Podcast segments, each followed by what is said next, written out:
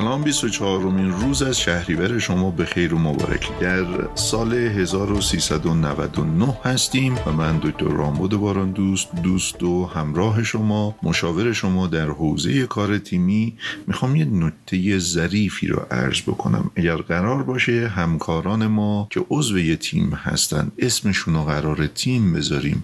واقعا به تیم شدگی رسیده باشن اون وقت شاهد این باید باشیم که ضایعات کاهش پیدا کرده.